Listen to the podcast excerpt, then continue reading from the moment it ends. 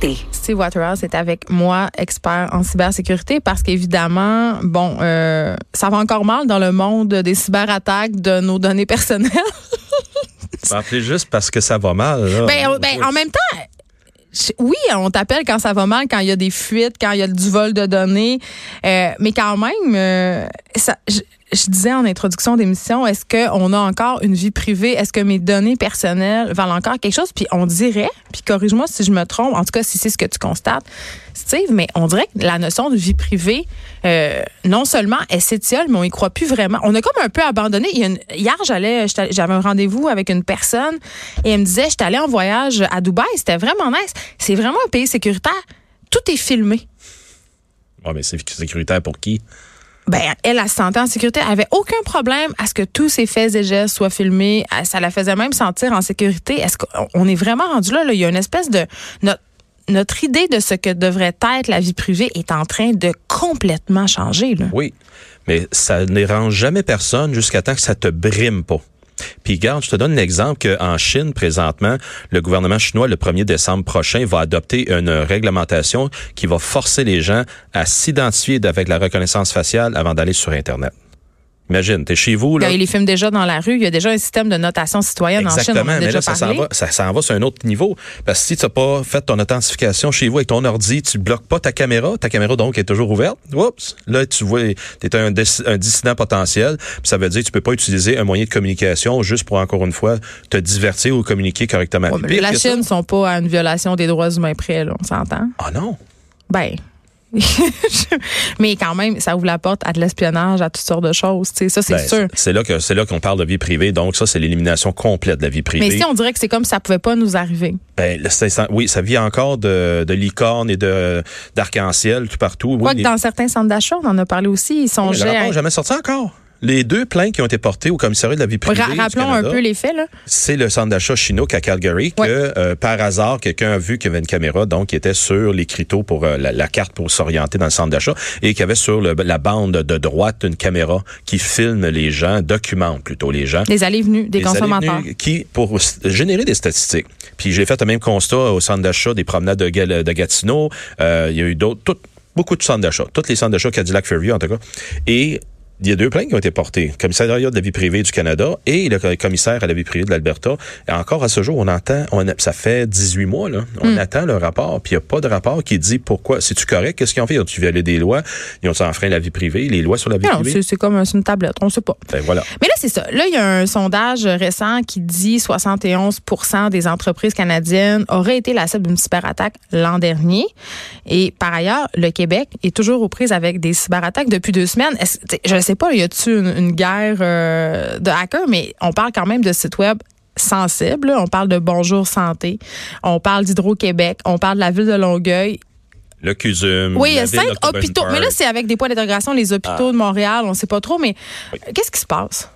Ben, c'est ça, c'est la vraie, la vraie, le vrai, la vraie situation de l'internet. Il se passe une guerre de l'information, puis ça, je le répète souvent. Oui, je crie au loup, mais c'est le, le, bergerie est vraiment là infiltré. Donc, euh, il se passe qu'il y a beaucoup de détonations qui ont faim. Ils ont faim parce qu'ils veulent avoir beaucoup d'informations, ils veulent être compétitifs sur euh, l'échiquier mondial au niveau de l'économie. Euh, ils ont faim d'informations parce qu'ils veulent savoir leurs ennemis, c'est quoi qu'ils planifient, etc. Donc, vu que tout le monde concentre de l'information, leur pensée, sur de l'information qui sont sur des portables, sur des téléphones, sur des tablettes, sur des nuages en quelque part, c'est là que ça devient intéressant de prendre un ordinateur qui n'a pas coûté cher, même recyclé, et qui vont aller chercher la faille pour pénétrer ces systèmes-là. Parce qu'on en a parlé des fameux euh, ordi et téléphones euh, ben oui. recyclés. D'ailleurs, c'est toi qui m'as convaincu de ne pas acheter un téléphone recyclé à ma fille, d'aller faire réparer le sien au lieu.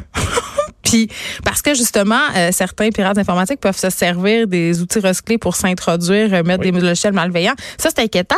Mais en même temps, bon, euh, ces États-nations-là cherchent l'information sur des sites qui détiennent beaucoup de renseignements sur nous, notamment des renseignements biomédicaux. Bonjour Santé, je veux dire, tu peux avoir quand même de l'info sensible, les dossiers médicaux, Hydro-Québec, tu as des numéros de compte, des adresses. tu sais, à un moment donné. le numéro d'assurance sociale. Oui, puis tu sais, à un moment donné, avec les fuites de Desjardins, tu te dis, OK, sur Internet, il y a un dossier complet, ils savent la couleur de mes bobettes est-ce que la couleur de mes bobettes vaut encore quelque chose? Qu'est-ce qu'ils font avec ces infos-là au final? Ça revient toujours à vendre ce produit-là. C'est un l'information d'une personne, le, le, le, la personne, son dossier personnel, ça devient un, un, produit revendable sur le marché noir.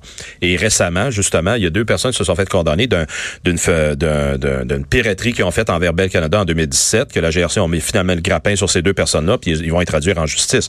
Donc, ce que ça dit aussi, c'est euh, faut pas désespérer devant tous ces phénomènes-là qui nous arrivent. Dans le cas, exemple, de Bonjour Santé, même je classifie qu'est-ce qui est arrivé au CUSUM la semaine dernière, dans le même baril, c'est-à-dire c'est euh, une attaque massive envers euh, des hôpitaux, des institutions euh, de santé aux États-Unis, au Canada, en Australie, en Italie. Mais il y a une certaine concertation? Ben, c'est que oui, il y a une concertation parce qu'il y en a qui disent c'est des cibles faciles. Et c'est vrai que c'est des cibles faciles parce que y a, le système prend beaucoup d'importance et comme il a, ça a été démontré par le passé, une institution comme un, hôpital prend, euh, prendra pas des semaines à régler le problème. Ils veulent régler ça dans l'immédiat.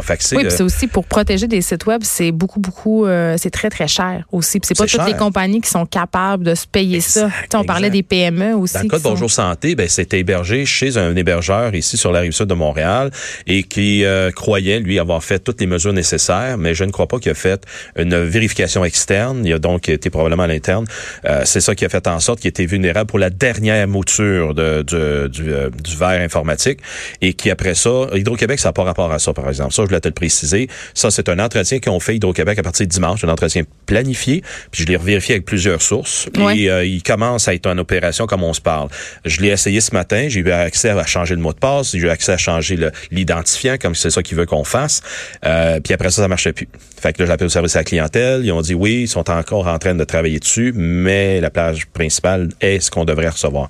Donc, ils sont en train de terminer l'entretien pour avoir quelque chose d'un un produit qui est euh, il va être un peu mieux structuré pour faire livrer l'information mais moi je peux te confier que la sécurité est encore à améliorer parce qu'ils n'ont pas corrigé rien de ce que je l'ai suggéré euh, avant hier. Mais tu sais ce qui est poche mettons c'est que moi comme consommatrice euh, je suis un peu prise en otage par ces sites-là, c'est-à-dire que j'ai pas le choix de passer par Bonjour Santé. Puis à un moment donné, puis on va conclure là-dessus, on, on vient que tu sais on, on dirait qu'on s'en fout.